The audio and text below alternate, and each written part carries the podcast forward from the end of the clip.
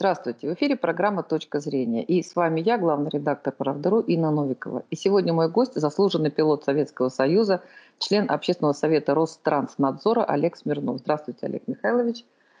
Когда-то я тут разговаривала с таким советским летчиком Александром Акименковым, да, и а, он сказал, что вот нас учили самым разным ситуациям, нас учили действовать и, ну, и, то есть там не рассчитывать на автопилот – и тому, что может быть все что угодно, и летать на любых машинах, которые вообще летать не могут. А сейчас идет поколение, которое ориентируется на компьютеры, и для них это первоочередное нажимание кнопок. И вот смогут ли они действовать в каких-то критических ситуациях? Вот э, как вы считаете, вот современная система э, подготовки э, пилотов, я понимаю, что она очень отличается от вашей, наверное, подготовки, но вот тем не менее, насколько она адекватно тому, что вот автопилот может отключиться, кнопки могут отключиться, датчики могут отключиться. И тогда придется включать голову и э, действовать самому на свой страх и риск.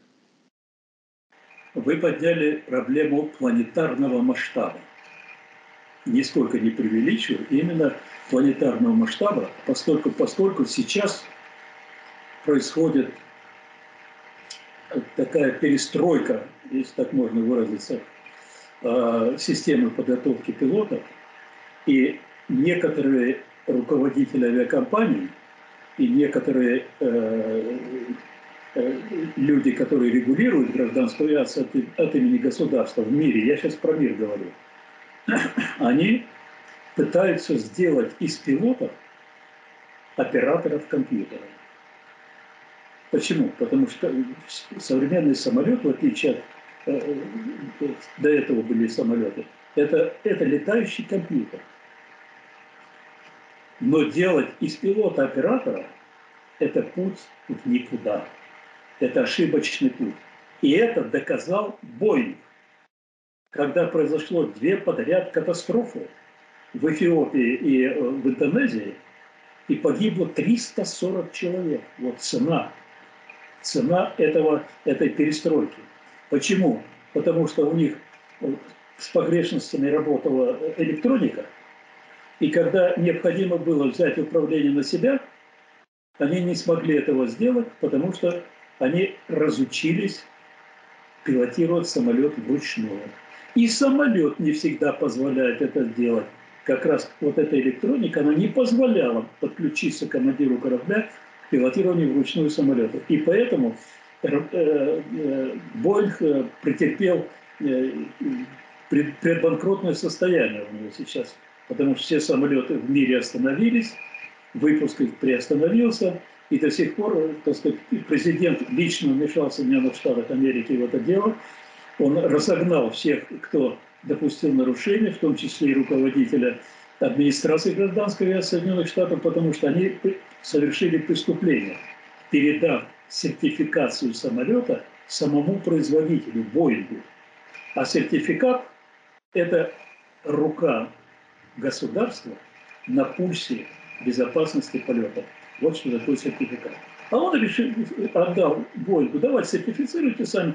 И вот они досертифицировались в погоне за легкими деньгами, получить побольше денег, поскорее, да? Вот. А они досертифицировали, что погубили 340 человек. Кстати говоря, никто уголовную ответственность за это по сей день не понес.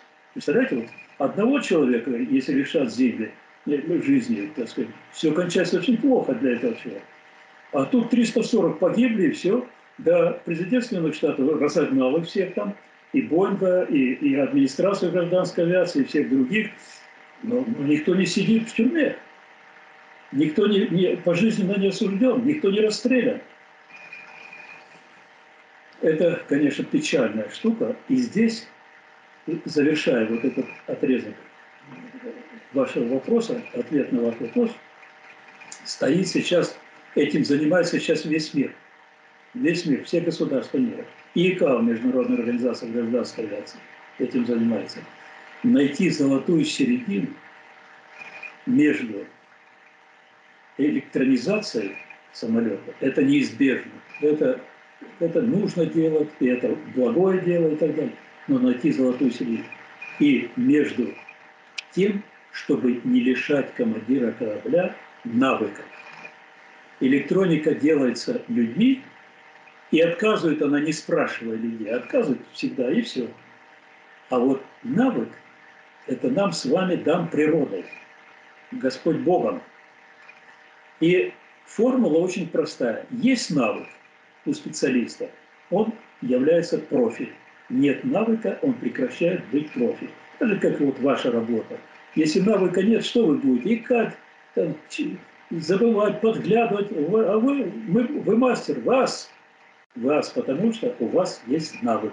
И вы каждый день этот навык подтверждаете, подтверждаете и совершенствуете. И вот, вот эту золотую середину надо найти. Нельзя делать из командира корабля э, операторов компьютеров. Это само собой разумеется. Командир корабля прекрасно знает самолет, двигатели, прекрасно знает оборудование, обязан знать. И он прекрасно обязан работать на компьютере.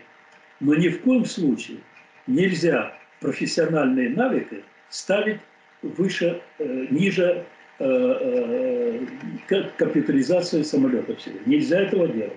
На одном совещании, я помню, которое на высоком уровне было, э, пошел разговор на эту тему.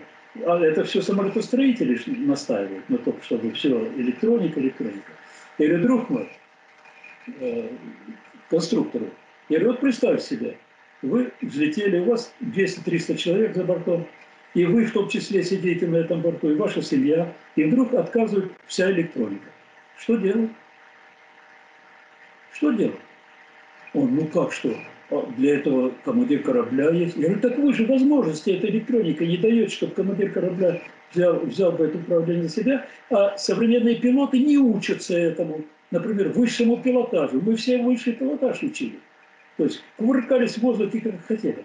А современный пилот такого не проходит. А что такое высший пилотаж? Это человек, профи, который пилот называется, или летчик, да? Он всеми фибрами, всеми клетками своего тела чувствует самолет, даже с закрытыми глазами. Понимаете? А, э, как вы знаете, самолет – это же единственная профессия, кстати, пилот, да, который работает в отрыве от земли. Больше таких профессий нет. Вот вся карьера, которая, предположим, моя и моих многих сотен коллег, она прошла где? Не на земле, не за столом, не в кожаном кресле. В кресле самолета, который летит на высоте 10-12 километров безвоздушном пространстве, по сути дела, и на скорости около 1000 километров в час. Вот рабочее место. И поэтому э, делать оператора, еще раз подчеркиваю, операторов компьютеров из пилота, это преступление для жизни пассажира. Этого делать нельзя. Надо искать.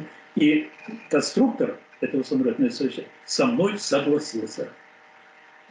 Ну вот, Олег Михайлович, насколько я понимаю, да, ведь идет речь даже не столько о том, что э, пилоты должны там вручную там, взять управление на себя в каких-то ситуациях, а в том, чтобы они могли и были знакомы с а, какими-то критическими, нештатными ситуациями и уметь действовать и принимать решения. Я прошу прощения, там пример мне тут пришел в голову такой, э, со мной это происходило, когда я училась водить машину там 20 лет назад, и я тогда какую-то книжку взяла про безопасное вождение, и вот я читала 9 степеней заноса и как действовать э, Э, вот когда, если машину занесло. И вот я читала, учила, но я же человек ответственный, я очень волновалась, чтобы не было. Тогда еще и дороги так не чистили. И вот 9, э, я помню, что 9 ступеней, да, и я в итоге, когда я попала в занос, хороший такой занос, действительно, там был снег, под ним был лед, я не помню вообще ничего.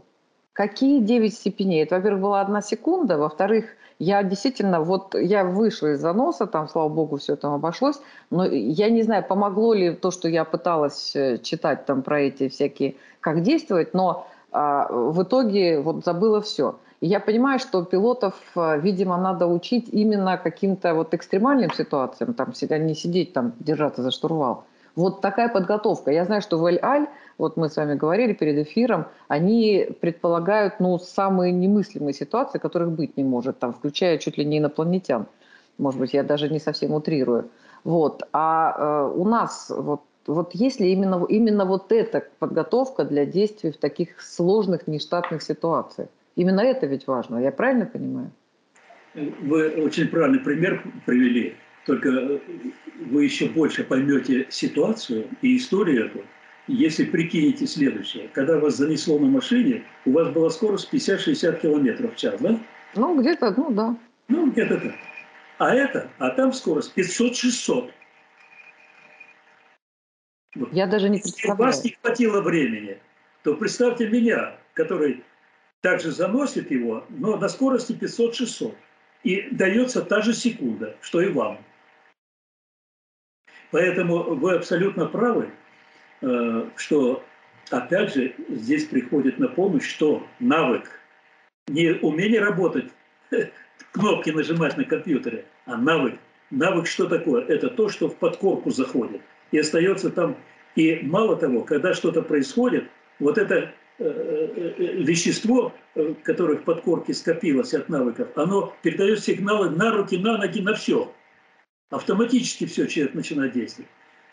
И это так в авиации делается, но не всегда это в достаточной степени. Сейчас вот комиссия разберется, как в этом случае было – но, но э, э, целый, так сказать, продуманный вопрос этот, и э, вот эти все навыки приобретаются на тренажере.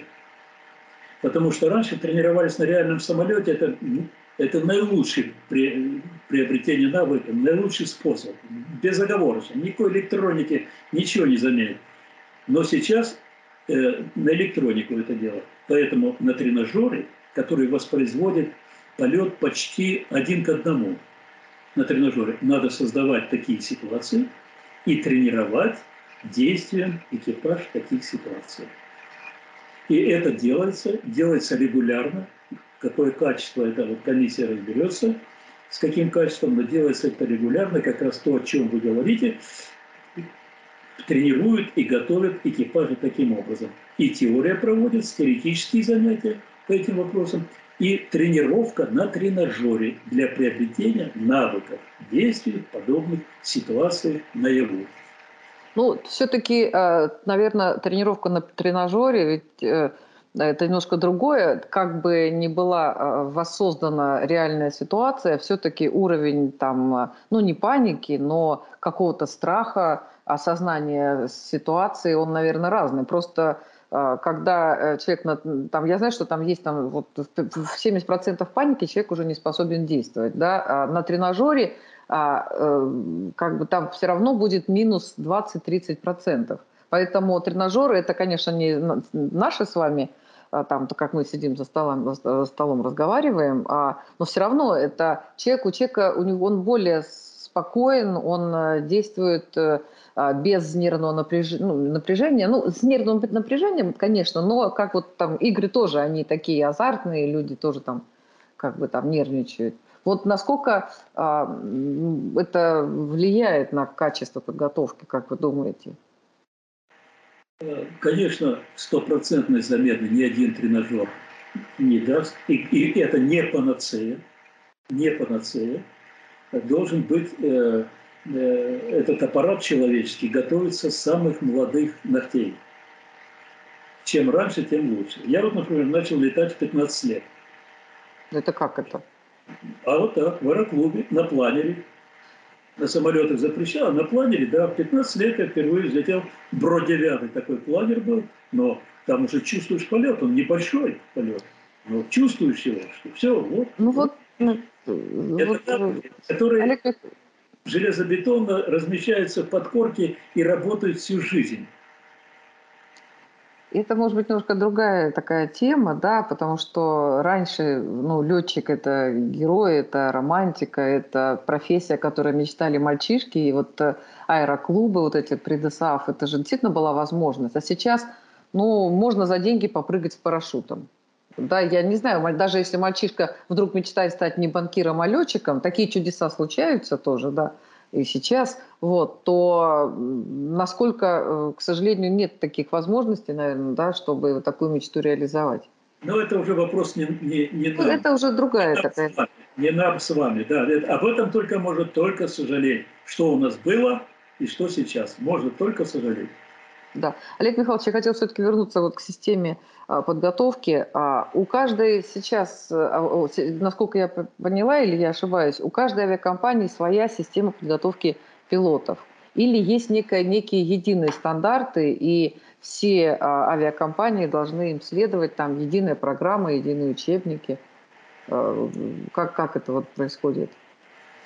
Подготовка пилотов производится на основании документов международного класса, которые диктуются Международной организацией гражданской авиации ИКАО.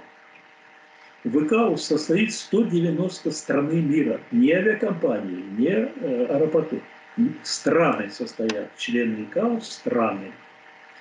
И вот как раз вырабатываются все 192 государства, вырабатывают порядок подготовки этих экипажей. Пилотов, инженеров, всех. Они порядок такой э, обозначают. А все авиакомпании мира, в том числе и все авиакомпании наши, обязаны выполнять все эти правила. Конечно, правила ИКАО трансформируются в наши федеральные авиационные правила, в наши документы федеральные, естественно, но они обязаны полностью совпадать с рекомендациями ИКАО, потому что это коллективное решение. А и коллективное решение менять или игнорировать его никто не имеет права. Раз ты член ИКАО, ты обязан все это выполнять. И если ты не будешь выполнять э, правила ИКАО, с тобой поступают очень просто. Летай внутри страны, как хочешь, убивай тут всех подряд, нарушай, но за границу мы тебя не пустим ни на один шаг, никуда. А это, как вы понимаете, конец любой авиакомпании. Запрет полетов за рубеж, где основные заработки, это э, конец компании. Поэтому все авиакомпании строго придерживаются этих международных правил. Мало того, все авиакомпании проверяются – по специальным системам вопросам подготовки пилотов. Проверяются регулярно, проверяются. Притом проверяются те авиакомпании, которые летают за рубеж, а основные компании у нас все летают за рубеж, да, несколько десятков, они проверяются даже не нашими комиссиями, а комиссиями зарубежными от имени ИКАО. Это очень ответственное дело. Но пока все авиакомпании проходят проверку благополучно. Это говорит о том, что они действуют строго в соответствии международных авиационных правил. Ну вот еще вопрос. Э, вот сколько-то лет назад, после ряда там и, и авиапроисшествий, и катастроф, стали разбираться с подготовкой пилотов. Оказалось, что какие-то дипломы были куплены, и тогда прям был скандал, и чьи-то дети получали а, без должной подготовки дипломы, даже и летали, и с пассажирами. Ну вот, насколько я понимаю, сейчас эта проблема как-то решена за, за подготовкой и с контролем да, пилотов. Но то, что случилось в Магадане, это, очевидно, а, уже история с, как это называется, ну, наземная, да, наземная подготовка самолета. Это да. же, наверное, а, я понимаю, я много раз, ну, я много летаю, я вижу, что там пилоты, ну, часто я вижу, что они выходят, там смотрят, осматривают самолет, но а, наверное, не все они могут увидеть там невооруженным глазом, и даже и те люди, которые слушают в наушниках, как там работает двигатель, тоже. Вот как можно, а, и кто отвечает, вообще какая-то единая система, есть ли именно вот этой наземной подготовки и контроль за тем, чтобы э, там все жидкости были правильные, должного качества, и чтобы бензин, э, чтобы, извините, керосин был тоже а, правильный, потому что были же проблемы и с керосином, тоже и с топливом. Вот у нас как-то все нормально с этим? Это такой единичный случай, либо там есть проблемы? Конечно, мы обязаны, как члены ИКАО, обеспечить все то, чем вы говорите, на высшем уровне, без всяких э, преуменьшений и упрощений. Вот. Но э, проблемы есть. Проблемы есть по тому же керосину. У нас керосин – это э, святая жидкость считается. И, и, и по делам, потому что Керосин – это кровь самолета. И он должен быть идеально кондиционным, идеально чистым и кондиционным. И за это э, были созданы специальные системы, которая проверяла меня как командира корабля, интересует топлива, качество топлива, которое заливают в баки моего самолета, который собирается лететь. Меня не интересует, как его там подвозят, привозят, на чем, проверяют и так далее. Но раз мне дали это топливо, значит, оно проверено, перепроверено. И такие цепочка институтов была таких, где проверял, проверялось это топливо. Сейчас э, у нас утрачены вот эти вот э, заправочные э, комплексы в аэропортах, которые принадлежат нефтяникам, то есть тем, кто их производит это дело, понимаете, что не совсем срабатывает иногда. И иногда поступает не очень чистое топливо, предположим. В центре это исключено, тут в центре, в Европе. А вот, предположим, топливо, которое на, на, везет, доставляется следующим образом. В Мурманске оно загружается в танкеры, через Северный Ледовитый океан, подходит в Обскую губу, там сливают в другую емкость, потом из этой емкости на пароход, емкость, пароход этот по реке спускается вниз, и до определенного пункта, где авиации нужное топливо, сливает там. А вот кто проверяет, какие емкости они э, помещают этот керосин, это большой вопрос. И уже были неоднократные случаи, но над этим идут работы, над этим, так сказать, э, все озабочены и понимают, что вот просто удаление вот этих вот э, топливных параметров в аэропортах – это не безобидное дело, и стараются, значит, как-то поднять уровень контроля качества его. Самое главное, какое топливо э, заливается в крыло, крыло самолета. Вот что. Поэтому обеспечить чистоту его, это вот и сделать государству такую систему, которая была, чтобы обеспечить чистоту на, на, вс на всем протяжении вот этой доставки. Да, спасибо вам большое. Угу.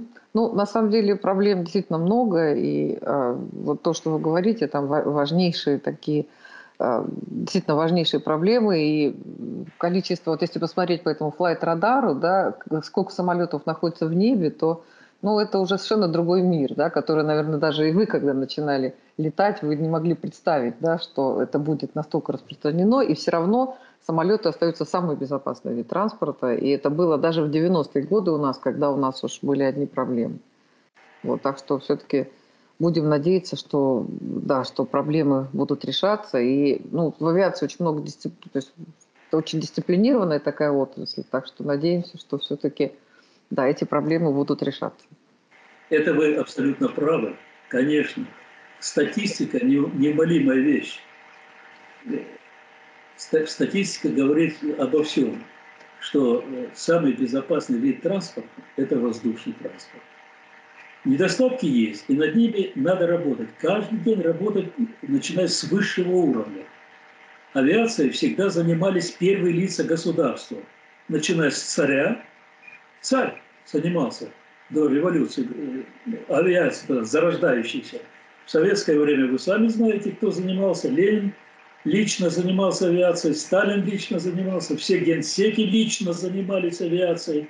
И Э, э, обнадеживает последнее выступление э, нашего президента сейчас, который обратил внимание и на отсталость местных воздушных линий, что мы многое потеряли, а мы стагнировали 30 лет.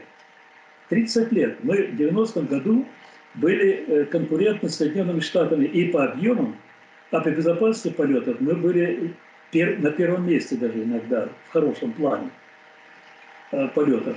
Э, потом, э, что произошло за 30 лет? Если мы в 90-м году 140 миллионов перевозили, американцы чуть больше, но у них население больше, да? чуть около 200 миллионов. Перенесемся в наши дни, в 19 год. Мы перевезли 120 миллионов. 30 лет стагнируем. Американцы перевезли 850 миллионов. Европа 800. Китай 600 миллионов перевез. Вот наша гражданская авиация.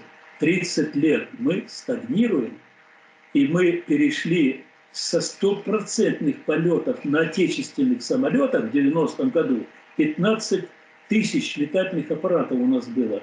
И все отечественного производства. Сегодня мы 90% перевозок осуществляем на Боингах и Airbus.